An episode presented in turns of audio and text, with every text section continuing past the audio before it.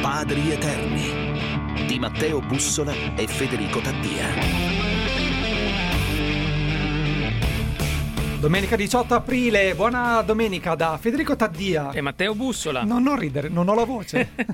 Ti è andata via tutta all'improvviso, è incredibile. Un, minu- un minuto fa parlavamo sì, e ce sì, l'avevo. esatto. Sono venuto in diretta, mi sono tolto la mascherina. Sì, sì, è l'emozione Ciao. della diretta, Fede. Anche dopo 25 anni, qu- quanti anni hai di esperienza che hai? L'emozione ti coglie ancora. Detta così forse è l'età proprio.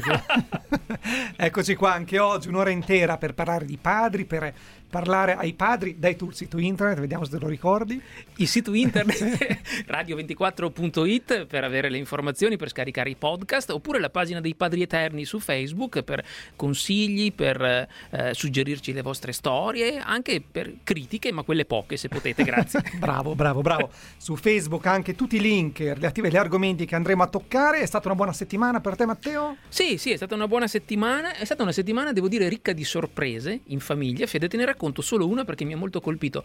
La, la nostra figlia maggiore, la quattordicenne, eh, di ritorno, insomma, è andata a trovare la nonna, visto che adesso che è vaccinata, insomma, si può fare con, con meno ansia, ed è tornata a casa con il giradischi del nonno materno, che insomma da un anno, da un anno non c'è più, e se l'è messo in camera sua e ha chie- mi ha chiesto papà io vorrei andare in un negozio di dischi e comprarmi un disco io l'ho fatta andare e lei è tornata a casa con il suo primo vinile Che è si un- può dire anche cosa ha scelto? Ecco, io, io volevo lasciare il lieto fine per la storia, insomma, ha scelto un vinile di, di quel cantante, quello che è uscito dagli One Direction. Ok, va Eh, bene. ok, va bene, un bellissimo vinile rosso fiammante, però eh, è stata una, una- una cosa che mi ha quasi commosso, perché sempre questi ragazzi, questi giovani, no, diciamo, eh, insomma, le cose immateriali, scaricano la musica sul telefono, eccetera, che non c'è niente di male, e invece vedi che amano ancora anche le cose che si toccano, che si comprano, cui- per le quali bisogna andare nei posti. Ecco. Un grande ritorno, il vinile è un ponte generazionale la puntata di oggi parte proprio da lì,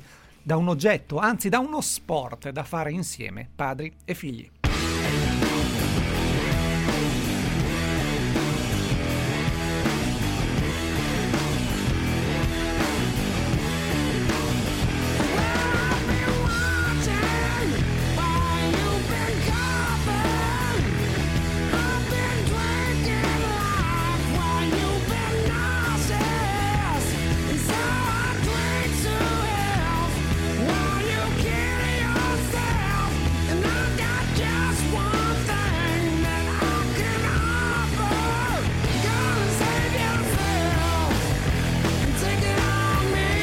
Un inizio, un inizio cattivo quello che ci propone il nostro Danilo Di Trani nella sua playlist, ma per introdurre appunto un tema, eh, un tema che è, è rock, un tema che è street. Eh, tu sai andare sullo skate? Ebbene sì, ebbene sì, davvero? ti sorprenderò e neanche male. Cioè non sai fare nulla ma sai andare sullo skate? Assolutamente, in gioventù sono stato...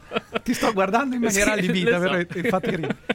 No, è la verità, è la verità, quindi insomma sono sul pezzo, Fede.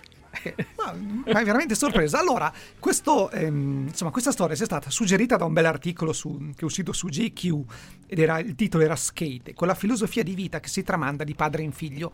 Ma non solo, perché pochi giorni fa, mi sembra su Repubblica Bologna, c'era una mappatura di tutti i posti dove poter fare skate durante il lockdown. Perché in questi mesi di pandemia, dove magari si poteva uscire poco di casa o stare nei pressi dell'abitazione e non si potevano fare sport di gruppo, c'è stata una grande, grandissima riscoperta dello skate.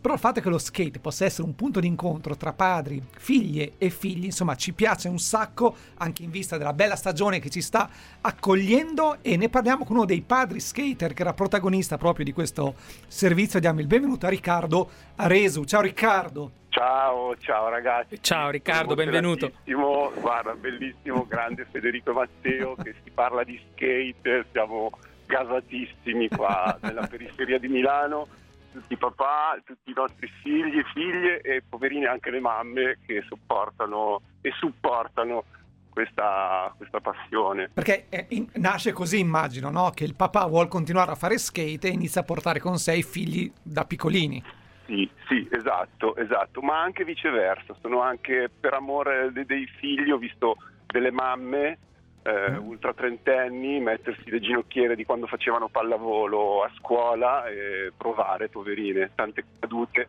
E quindi sì, eh, Eh, io, io lo, io lo sto tramandando sì, a tutti, Tu- non solo ai miei figli, anche agli amici. Tu hai un figlio di 12 anni, una figlia di 6, e insomma, ehm, e, e cos'è? È un punto di incontro? Cioè, è uno sport individuale o è uno sport che crea relazione? Allora, è uno sport che ha bisogno eh, per forza di amici, deve essere condiviso, non è come uscire a farsi 50 km in bici che sei solo con te stesso, ti scarichi. Eh, no, lo skate purtroppo non si può fare da solo e difatti eh, c'è bisogno di una comunità. Eh, ce ne sono tante piccole, sono delle micro tribù appunto che si sviluppano di solito nelle periferie eh, come la nostra ad esempio e comunque non si può fare da solo assolutamente anzi eh, no perché gli altri ti gasano e tu gasi gli altri si crea questa, questa sorta di un'esaltazione generale tutti si danno una mano e tutti si danno consigli e, e tutti si tirano su quando cadono ci si aiuta. Eh, ma infatti, Riccardo, guarda, storie come la tua, devono dire, devo dire, no, sono, sono un po' eh, il segno di un passaggio generazionale, se così possiamo dire, perché in realtà, adesso sto per fare un discorso terrificante di quelli che cominciano con i miei tempi, ma ai miei tempi, quando si andava in skateboard, i genitori erano quelli preoccupati e basta, che ti guardavano anche no, con occhi Allora- strani, perché, eccetera. E, e- e invece tu fai skate insieme ai tuoi figli, cioè ci- siete un gruppo... Io, io quando avevo 15 anni che hanno aperto il primo skate park ehm, in periferia qua a sud eh, a Milano, io andavo e mia madre non capiva e un giorno l'abbiamo vista nascosta, mia madre dietro a un albero che ci stava spiando, mi stava spiando, non- era veramente molto preoccupata di questa cosa dello skate. E quindi questo, questo racconto per farti capire come sono assolutamente cambiate le cose Mhm. eh, è stato sdoganato come adesso io, io lavoro nel quadrilatero qua a Mhm. Milano della moda e molto spesso c'è uno skate in vetrina ma brand che non vi, va- non vi dico i nomi ma brand molto molto di lusso Mhm. Ma Eh, Riccardo, scusa giorno- però, ma eh, tuo figlio non si vergogna mai di avere il padre che fa skate con lui? Anzi, no, ci sono gli amici che dicono ai loro padri, eh, però vedi, il papà di Leo perché tu non vai? Però io lì subito, lì subito prendo, prendo le difese del genitore, perché già che ti sta portando tuo papà, che magari non gli interessa per niente la cosa, e ti sta dando il, il suo supporto di genitore, eh, questa è la cosa importante. Tra l'altro, Ri- eh, Riccardo, rassicuriamo i padri e le madri in ascolto, cioè su quanto sia pericoloso fare skateboard. Ora, a, a- a meno che non si faccia a livello ultra agonistico, che non si facciano quelle cose terribili di venire giù con lo skateboard dalle ringhiere delle scale, in realtà si rischia al più qualche sbucciatura. No, Ovviamente ecco. si può fare a tutti i livelli, si può fare Certo. a tutti i livelli, Ma, ma ti come, chiedo, le cose. Ti chiedo, eh, perché mi incuriosisce molto questa cosa, per quella che è la tua esperienza, si può davvero cominciare a fare skateboard anche in età, diciamo così, matura? Cioè tu Sì. conosci i padri che hanno cominciato a fare skateboard? Sì, sì, sì, sì, da quarantenni, cinquantenni, c'è un 59enne che nella vita ha fatto tutti gli sport un po' più un po' spericolati, diciamo, ma adesso a Ade- 59 anni Adesso si è tranquillizzato e fa skate.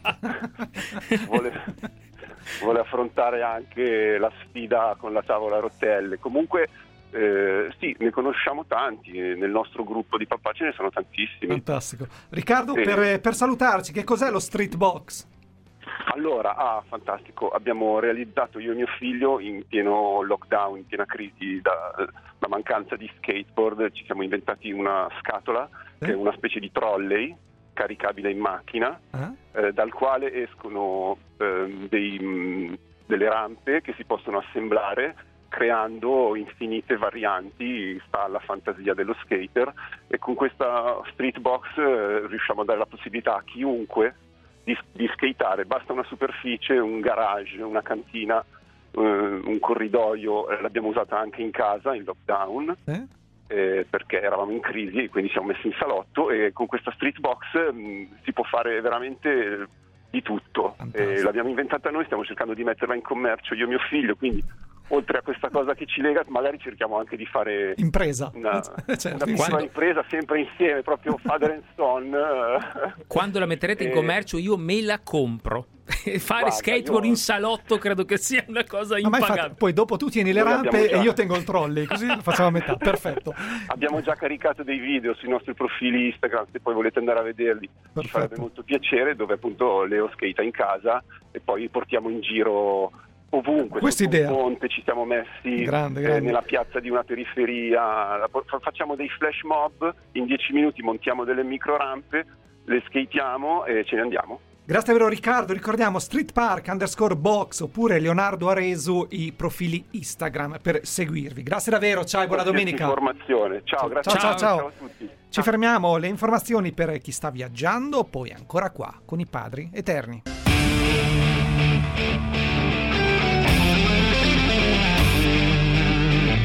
Padri eterni.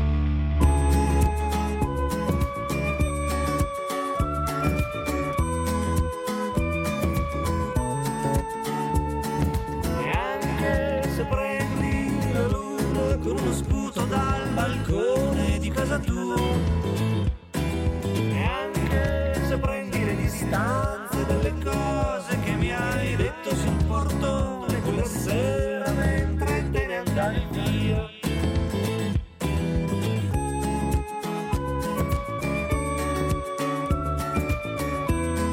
Matteo, per, per fortuna c'è anche chi ci studia, ok? Quando la paternità diventa appunto oggetto di analisi, oggetto di ricerca, toccando anche temi di- con- attuali, no? di estrema contemporaneità.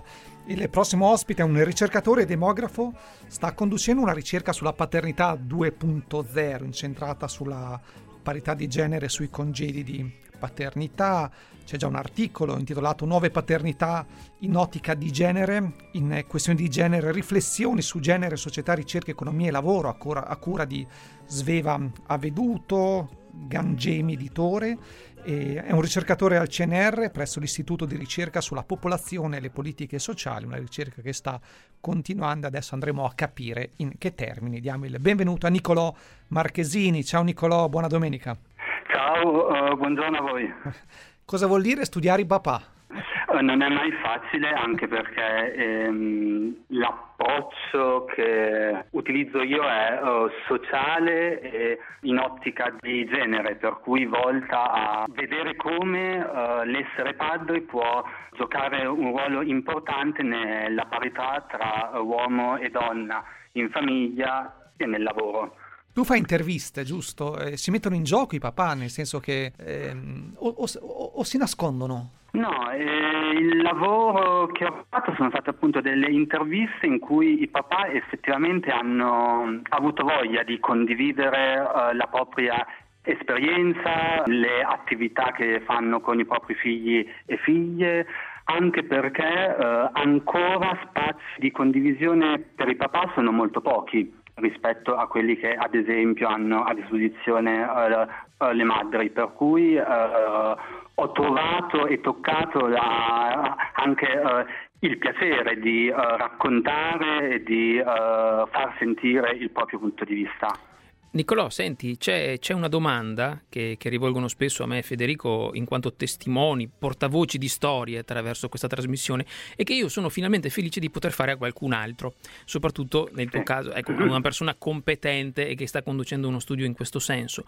Cioè, le cose stanno cambiando per quanto lentamente, c'è un'evoluzione in corso, cioè i padri, in base a- ai tuoi studi, ti sembrano più partecipi, più presenti, si assumono la loro parte di carico familiare? Con il lavoro ho voluto proprio incominciare a- ad indagare questo. Ad oggi dati in Italia ce ne sono pochi e mh, sebbene in letteratura eh, il ruolo del padre in famiglia ormai insomma, è eh, consolidato come eh, un fattore che può aiutare una maggiore eh, parità. Secondo me le cose stanno cambiando, eh, i papà eh, vogliono essere eh, coinvolti sia nella gestione eh, della casa che nella cura dei figli e delle figlie. Però sembra che mh, in qualche modo eh, ci siano ostacoli eh, che in parte non dipendono da loro.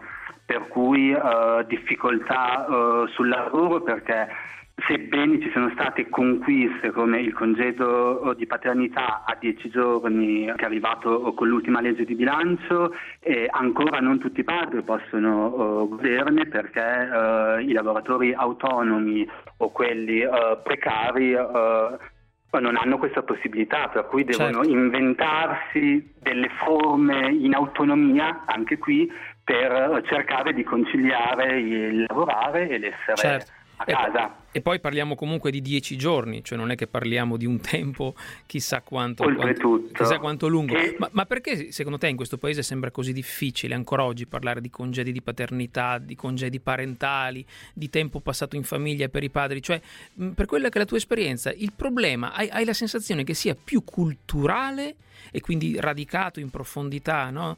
nella nostra Mhm. percezione o più o più politico, mi verrebbe da dire. Penso che una risposta possa essere un po' eh, in mezzo, ecco.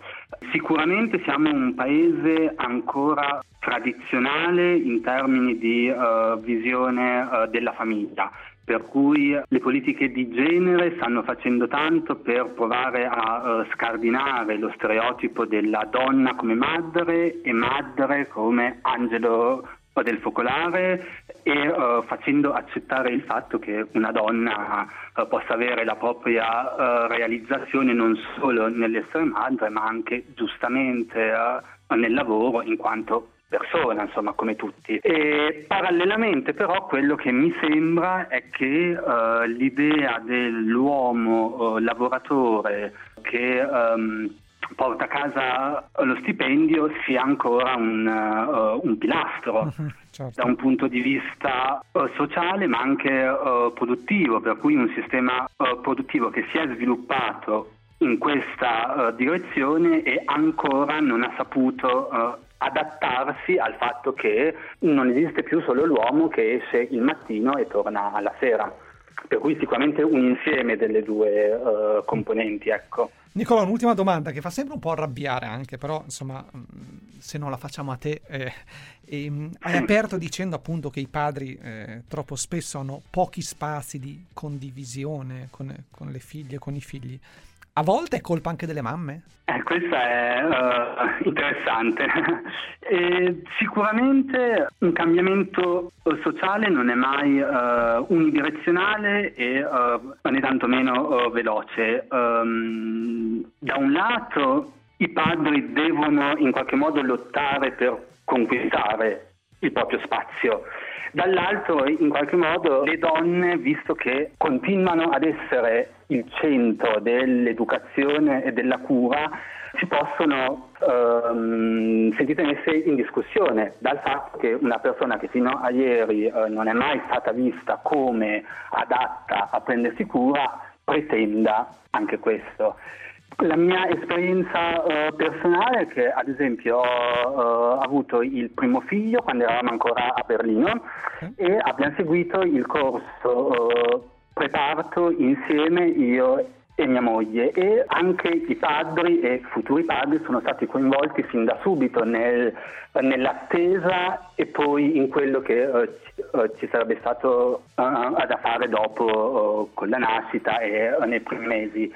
Quando è nato il secondo eravamo già tornati in Italia, questo non c'è stato e avendo avuto l'esperienza prima eh, mi sono accorto della fortuna che è stata per me essere eh, coinvolto fin da subito già nell'attesa dell'arrivo eh, del figlio.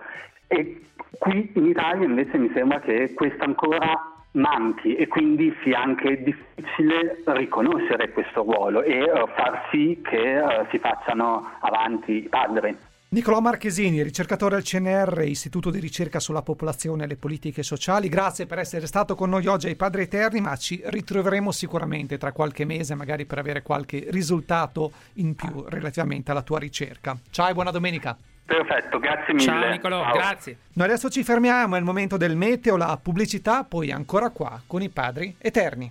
Allora, abbiamo avuto un attacco che a quanto abbiamo ricostruito è stato eh, pianificato, organizzato, quindi non un attacco diciamo estemporaneo ma studiato.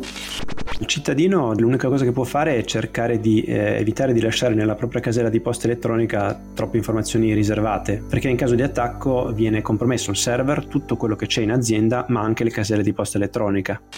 I nostri clienti possono controllare lo stato della vettura, sapere ad esempio quanta benzina c'è, dove è la vettura e possono attivare una serie di servizi come l'alert in caso di superamento della velocità o di una determinata zona geografica, ricevendo semplicemente una notifica sul proprio cellulare.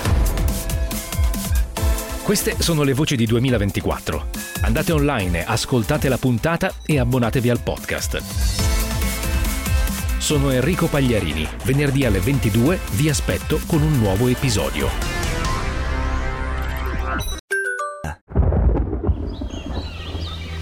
Tempo in diretta. Condizioni di tempo sempre più instabili col passare delle ore sul nostro paese, specialmente al centro-sud, con diversi fenomeni temporaleschi, localmente anche di moderata intensità. Nel corso del pomeriggio piogge temporali si faranno progressivamente più diffusi sulle nostre regioni centro-meridionali, ma non saranno del tutto da escludere anche al nord, anche se la loro distribuzione sarà qui più irregolare. Altrove il tempo sarà più asciutto, ma il cielo sarà comunque irregolarmente nuvoloso in un contesto instabile.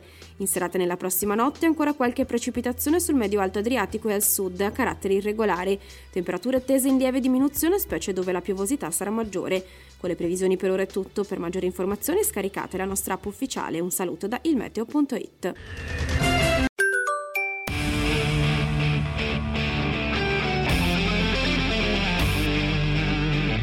Padri eterni.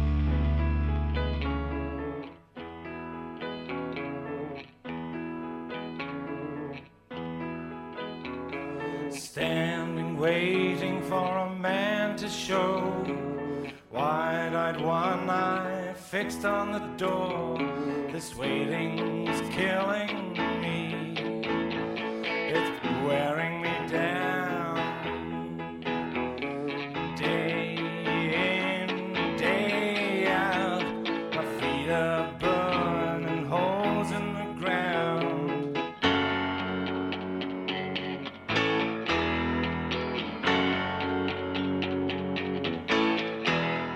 Ancora buona domenica da Federico Taddia e Matteo Bussola, i padri eterni, radio24.it, il nostro sito, da lì potrete poi scaricare il podcast padrieterni.radio24.it e se volete contattarci oppure ci trovate sulla nostra pagina Facebook dove pubblichiamo anche link relativi agli argomenti che tocchiamo e le copertine dei libri come, come questo che ho in mano adesso, lo, lo si sente anche, un libro che credo insomma possa essere uno strumento fortissimo in mano ai padri. Si intitola L'alfabeto della paura, 21 storie di lettere coraggiose, lettere ben illustrate da Francesca Carabelli, libro appena uscito per Feltrinelli Kids e l'autore è un padre di quelli che comunque insomma infonde coraggio subito perché è grande, è grosso, è tosto e ha deciso di affrontare un tema è delicato, che è quello delle, delle paure, no? che lo sappiamo, soprattutto quando le figlie o i figli sono, sono piccoli. Va, vai a spiegare che quella cosa non fa paura.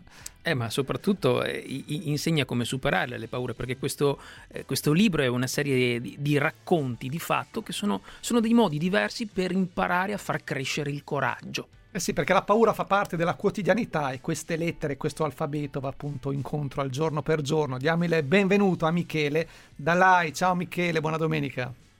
Ciao, buona domenica a voi. Grazie. Ciao Michele, benvenuto. Scrittore, autore televisivo, conduttore radiofonico, anche qui a Radio 24, insomma abbiamo ascoltato i tuoi podcast. Michele, però è la prima volta che scrivi per eh, i più piccoli, vero?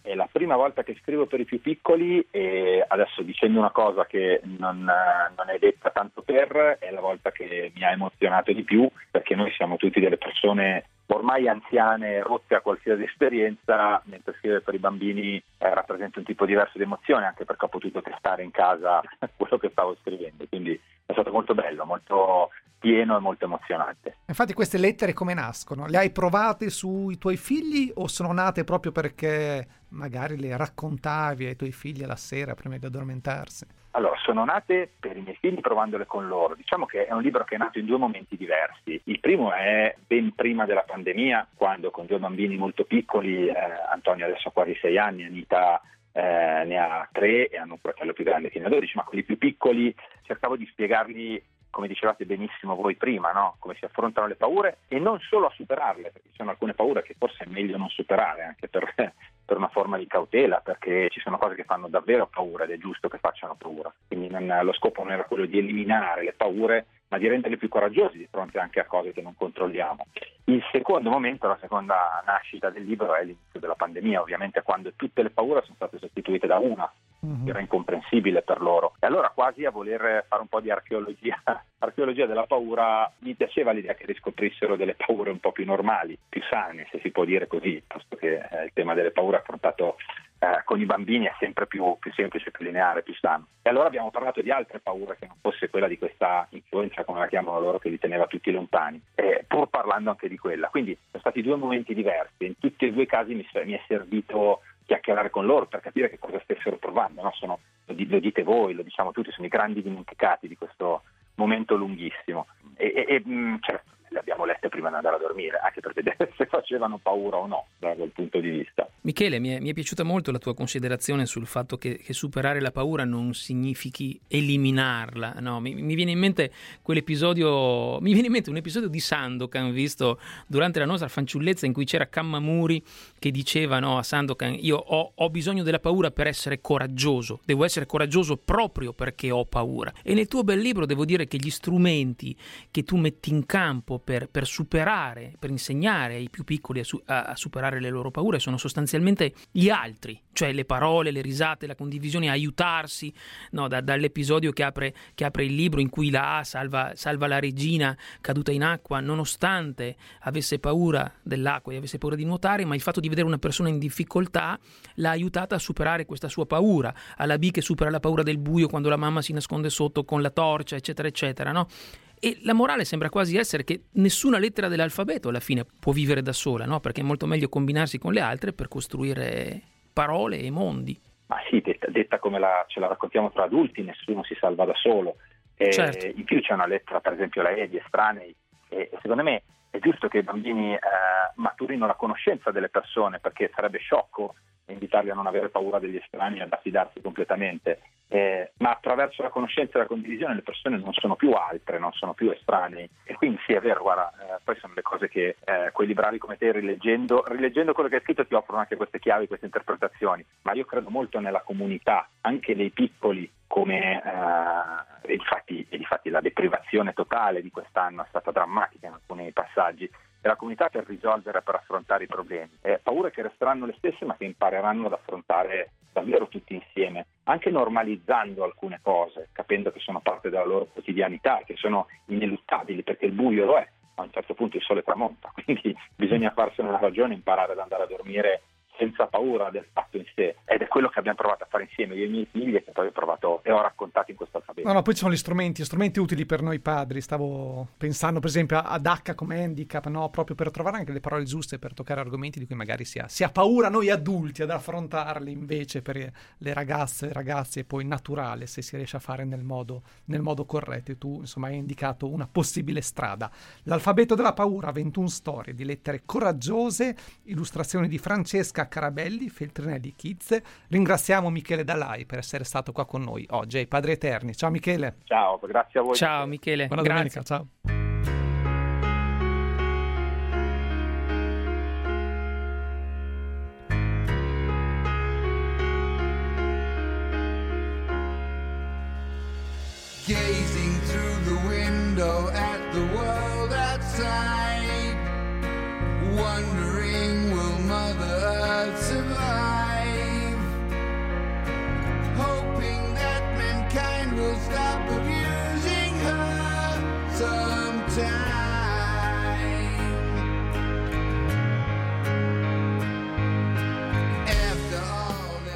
Matteo, parlavamo di paure fino a, poco, a pochi istanti fa con, eh, con, Michele Dalai e penso che non ci sia paura maggiore per un genitore, per un padre, eh, di vedere una figlia, un figlio ammalato, stare male, no? Quante volte ne abbiamo parlato qui ai Padri Eterni. C'è ancora un libro ora, è un libro importante, è un libro di una figlia che ha scelto di raccontare la propria malattia, si chiama Marianna, il titolo del libro è Fiorire tra le rocce, la via dell'equilibrio quando la vita si fa ripida, edito da Giunti Editore, la prefazione è del papà di Marianna, Mariana Corona, e il papà è qua con noi, diamo il benvenuto a Mauro Corona. Ciao Mauro, buona domenica. Buona domenica a voi tutti. Grazie. Allora, tu hai... Chi ci ascolta e anche chi non ci ascolta. Grazie Buona da... vita a tutti quanti vorrei. È bello, bello perché introduci subito il tema della, della, vita, perché poi questo libro è un inno alla vita. Quando l'hai avuto tra le mani, quando l'hai letto la prima volta, cosa, cosa hai pensato? Innanzitutto sono rimasto insomma, eh, impaurito di, di, questa figlia che in pratica non conoscevo bene a fondo, ma neanche le altre, neanche il figlio conosco eh, i figli non si rivelano ai padri, semmai si rivelano ad amici, a conoscenti, a maestri esterni alla famiglia. E quindi ho conosciuto mia figlia in modo migliore, più, più dolce, più diciamo tra virgolette bella, non certamente nel fisico, ma, ma, ma, ma nei pensieri, nella reazione a questa cosa. Poi mi sono trovato anche sbilanciato perché ho visto anche le mancanze di un padre, le, le assenze che lì appaiono in maniera delicata, poi ho visto la paura, la paura della morte, qui non si scherza, si gioca ai ferri corti con la vita e avrei preferito davvero che questo libro non ci fosse. Ma infatti Mauro, guarda, cioè, è, è, bella no, questa cosa che tu ci stai dicendo, de- della scrittura che può diventare davvero un ponte, no? un modo per migliorare la comunicazione anche tra un padre tra un padre e una figlia. Però diciamolo, nel libro si parla anche di temi tosti, si parla di sofferenza, si parla della malattia di tua figlia e tu nella bellissima introduzione che le hai regalato dici proprio questo, che a volte essere calpestati può essere una rinascita, no? come, come, il fiore che viene calpestato dall'animale o schiacciato dalla pietra e deve ritrovare la sua, la sua direzione e dopo magari sarà meno bello ma più tosto, più forte. Crescere in montagna insegna a trovare bellezza anche negli ostacoli, eh sì, però dipende dalla persona con cui hai a che fare, cioè la, è la persona, io ho conosciuto gente che nella stessa situazione di Marianna si è buttata via, si è perduta, certo. non ha certo. più avuto forza, la forza di reagire pur abitando in montagna, tra i boschi. Io penso, come l'ho accennato nella prefazione, per me è stato difficile fare una prefazione, promuovere un qualcosa di un figlio è sempre antipatico, soprattutto eh, può suscitare anche, ah eccolo quello che muove la figlia, ma qui non ho mosso, è stato difficile, non volevo. Probabilmente, come dico lì, gli insegnamenti che ho adottato con questi bimbi da piccoli, a scalare, a fare legna, a accendere il fuoco, anche a fare da mangiare, a lavorare con le mani, a costruire presepi col dask, con, con i pezzetti di legno. Ecco, tutta questa resistenza, perché era anche da fatica eh, andare a scalare, andare a legna su nella Val d'Adia, dove ho dei boschi remoti. Questo qui ha insegnato loro la tenacia, a dire no, devo arrivare lì e tirare giù il tronco. E quindi questo poi, nel caso di Marianna, le è servito per fare affrontare questo, questa prova che veramente qui non si scherza. Eh. Ah, no. Mariana adesso ha 42 anni, 4 anni fa appunto ha scoperto di avere questo tumore, ma questa malattia di tua figlia e anche questo libro, questo racconto, addirittura questa prefazione, perché vuol dire mettersi in gioco, anche se tu sei già grandicello, ti ha cambiato come padre? Sì, mi ha cambiato non tanto il libro che ha scritto Marianna, ma mi ha cambiato come padre eh, eh, la sorte che ha colpito Marianna e qui mi fermo perché ci sarebbe da dire altro che magari ve lo dirò in privato, non è finita qui la faccenda, però ve lo dirò un'altra volta in caso. E quindi mi ha cambiato nel senso che non, con Marianna non voglio più perdere tempo con Melissa o con Matteo o con Martina, cioè una volta ero critico, puntavo il dito, adesso anche se sbagliano, per me è un affetto, è una gioia, anche se l'errore o la mancanza le ho cambiate in gioia dove prima rimproveravo, quando sai che una persona può anche andarle male e finire questa, allora non diventa più l'errore, diventa gioia qualsiasi errore. Se mi insulta, e non lo fa perché mi vuol bene, ma se mi insulta sarebbe una gioia. È questo che cambia. Certo. Il pensiero di non perdere più tempo, di, di, di, ascoltare, di avvicinarci. Anche un caffè, un miserabile caffè in un bar, in un vecchio bar severiano, con tua figlia, tuo figlio, guardandoci negli occhi, diventa oro dell'anima. Mauro, guarda, vorrei chiudere questa nostra chiacchierata con una, proprio con una frase di tua figlia che testimonia anche il tipo di carattere che ha e dice che attraverso la sua malattia lei è riuscita a ridare dignità anche alla stanchezza, no? quindi fermarsi a guardare una foglia o la scia lasciata da un insetto, cioè la montagna non è solo arrampicarsi, non è solo fare fatica, ma è proprio stare lì e guardare e guardarsi. Fiorire tra le rocce, la via dell'equilibrio quando la vita si fa ripida, di Marianna Corona, edito da Giunti Editore, con la prefazione di Mauro Corona che ringraziamo per essere stato qua con noi oggi, ai Padri Eterni. Ciao Mauro. Grazie a voi. Grazie, grazie Mauro, un Buona abbraccio. Domenica. Ciao. Ciao. Adesso ci fermiamo, il traffico poi ancora qua con i Padri Eterni.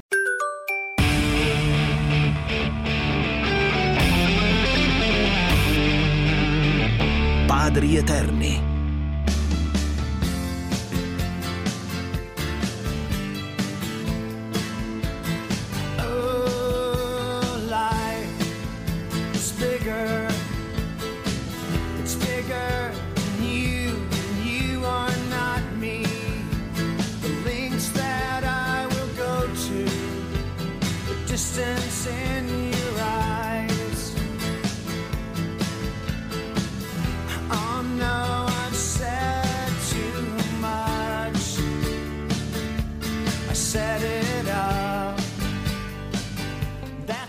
Matteo, qua- quanto ci piace raccontare storie, no? È una delle, delle nostre grammatiche per affrontare il tema della paternità. Questa settimana abbiamo trovato due storie, due storie diverse, due storie lontane, due storie che non hanno punti in comune apparentemente, anche se c'è un qualcosa che, che le lega. La storia di un padre che ha scelto la paternità, benché fosse sacerdote, e la storia di una figlia che a un certo punto non lo sapeva ma ha scoperto che suo padre era un sacerdote. La storia di Pasquale Somma è stata ben raccontata su The Post Internazionale e diamo il benvenuto a Pasquale. Ciao Pasquale, buona, buona domenica. Ciao, buona domenica. Grazie per essere qua con noi. E poi Eleonora Tarantola, appunto, che come vi ho detto ha scoperto, poi ci racconterà fra pochissimo quando e come, che suo padre era un sacerdote. Buono, buongiorno Eleonora, buona domenica.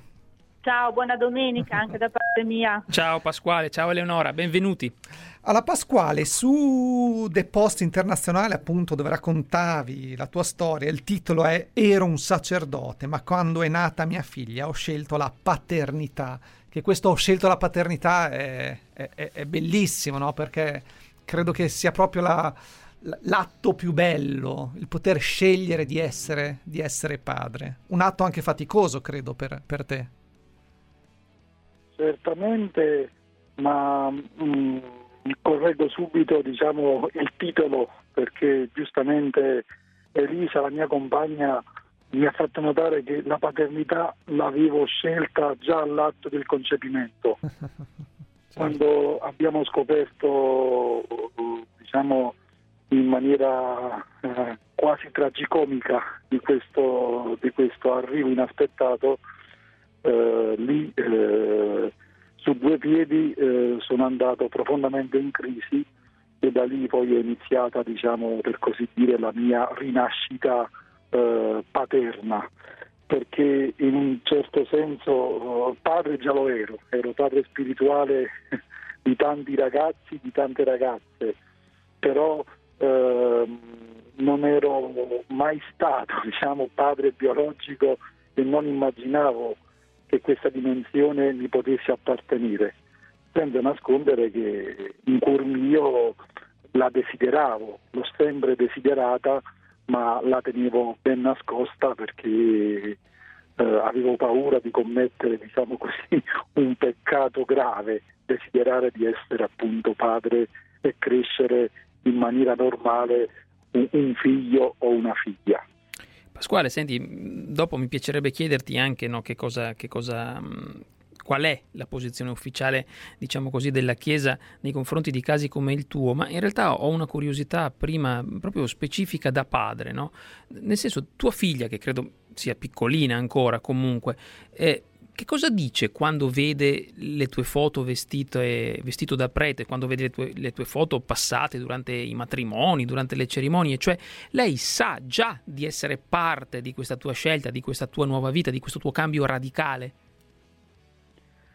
Mia figlia ha quattro anni e io, diciamo, di proposito ho lasciato in casa nostra una foto con Papa Francesco eh, in cui è evidente diciamo, il, mio, il mio abito clericale e con questo Papa che comunque alla vista di un bambino salta all'occhio. Non, diciamo di proposito perché ho voluto dal primo momento che mia figlia eh, entrasse in questo mondo e eh, chiedesse delle domande a me senza aspettare che fossero gli altri a raccontarle qualcosa. Eh, il tutto è iniziato qualche, qualche, mese fa in realtà, quando lei ha visto questa foto, foto e si è intrigata diciamo, nel chiedere chi fosse l'uomo bianco vicino, vicino a suo papà. Certo. Io dico lui è il papa, io sono il papà. e quindi da lì poi abbiamo iniziato anche a sfogliare l'album e insieme mia, alla mia compagna raccontiamo no? certo. eh, questa, questa, storia, queste storie per, dire, per sottolineare l'importanza di quella che è stata diciamo, la mia storia. Io sono stato prete, eh, per, ho fatto il parroco per dieci anni e ho fatto tanti, tanti anni, tantissimi anni di, di formazione in seminario. Sono entrato da bambino quando avevo 11 anni in seminari, da lì poi non, non, sono mai, non sono mai più uscito. Certo. Mentre Leonora, tu hai scoperto che tuo papà era un sacerdote già da, da grande, da adulta, quindi eh, hai avuto sub, su, subito la, la, la, appunto la, percezione, la presa di coscienza che fosse una storia, diciamo, bizzarra, ecco. Sì, io l'ho scoperto a 23 anni, ero in procinto di sposarmi, mancava, mancava, qualche mese, però da parecchio avevo dentro di me la volontà appunto di, di conoscere mio padre e in quell'occasione lì avrei voluto appunto parlargli, dire a lui vieni al matrimonio, guarda ti invito, ci, sei, non, ci siamo visti per tantissimo tempo, però dentro di me ci sei sempre stato e ad un certo punto, un bel giorno, ho deciso di prendere coraggio e andare, insomma, e per me la realtà è stata scioccante, io pensavo fosse un insegnante di lettere, così mi era stato detto. Quindi voglio dire, io non avevo proprio nessun tipo di percezione alcuna che potesse esserci qualcosa di differente. Io anzi mi sentivo in colpa perché avevo l'idea di eh, entrare, come dire, a gamba tesa magari in una famiglia già avviata, di provocare discussioni, cioè per me il, non, il tergiversare sul momento in cui prendere il treno e andare eh, era dovuto a quello, avevo paura di rompere degli equilibri delicatissimi in realtà l'equilibrio delicatissimo si è rotto dentro di me nel momento in cui mi sono trovata davanti ad una realtà che io non immaginavo minimamente. Eleonora, L'ho riconosciuto subito però è stata dura. Sì, ma tra l'altro la tua storia è veramente potentissima, nel senso che il, primo incontro eh, con tuo padre, il, il, nuovo, diciamo, il nuovo primo incontro con tuo padre è avvenuto proprio in parrocchia durante, durante una, sì, una, una, funzione. Durante una messa eh. e come ho raccontato sull'articolo al The Post International, eh, lui guarda caso proprio in quel momento, adesso Pasquale mi potrà venire incontro anche meglio, ma stava proprio recitando un brano del Vangelo in cui mi ricordo come fosse ieri questa frase, riunisci tutti i figli dispersi per il mondo. Uh, e in quel momento mi, so, mi, è, mi, si è gelato il sangue, mi si è gelato il sangue perché sono, cioè, ho sentito quasi dall'altare mio padre chiamarmi e non sapeva neanche che fossi lì cioè è stato devastante. Eh, lo, lo, lo, lo, immaginiamo, ma tra l'altro c'è, c'è, un punto in cui la storia tua e quella di Pasquale in un certo senso si incontrano, no? un punto specifico, eh, cioè tu hai scoperto poi eh, perché tuo padre non sia riuscito a, a, a, fare una scelta radicale come quella di Pasquale, cioè l'ha fatto per proteggervi, l'ha fatto per proteggersi, che cos'è che non ha funzionato? Per entrambe le cose, credo che l'abbia fatto per proteggerci e per proteggersi, perché adesso lì entrare eh, nei particolari è complesso perché c'è una storia di ricatto morale nei suoi confronti che mi è stata poi confermata anche da, dai parenti che poi ho incontrato successivamente e quindi è complesso. Mio padre probabilmente è stato forzato in parte a rimanere, in parte potrebbe non aver avuto il coraggio che ha avuto Pasquale, questo sicuramente. Ma anche perché... Ma c'è stata anche una forzatura. Anche perché, qui lo chiedo a Pasquale, no? mi sembra di capire che nella Chiesa di oggi un pochino manchi questa dimensione, cioè chi sceglie di abbandonare il celibato volontariamente eh, insomma, deve cavarsela da solo, diventa non dico un emarginato, però insomma eh, deve cavarsela a tutti gli effetti da solo. Certo, uh-huh. parliamo anche ovviamente di due contesti culturali e sociali ben diversi. Io vengo da un contesto meridionale, eh, la mia storia nasce a Castellammare di Stabia, in provincia di Napoli, dove eh, diciamo, io non avrei di per sé potuto tenere segreta o nascosta questa, questa cosa. Certo, ma, certo. ma, al di là di questo ho avuto proposte e la possibilità comunque di continuare a, a esercitare diciamo così, il ministero sacerdotale, ma solo l'idea di sapere che in una parte del mondo eh, ci fosse una figlia che cresceva senza il suo padre vero mi mandava in tilt. Certo. certo ogni tanto ti capita magari di confonderti, non ti ricordi più che non sei più prete, ti trovi a fare il sacerdote invece che il papà? Ma in realtà il lavoro che faccio oggi, lavoro come counselor, quindi in un rapporto di relazione d'aiuto eh, spesso faccio quello che già facevo da prete, però assolutamente con, non mi confondo. Con un altro abito. Grazie davvero a Pasquale Somma, pasqualesomma.it è il suo sito per chi volesse interagire con lui e a Eleonora Tarantola per aver condiviso con noi le loro storie. Ciao e buona domenica. Grazie, Grazie ciao. Un abbraccio ciao a entrambi. Tutti, buona ciao. domenica.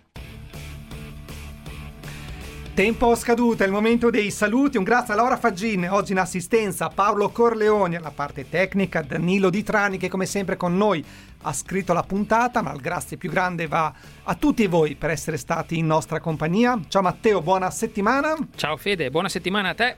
L'appuntamento come sempre a domenica prossima alle 11 con i Padri Eterni. Ciao! Ciao!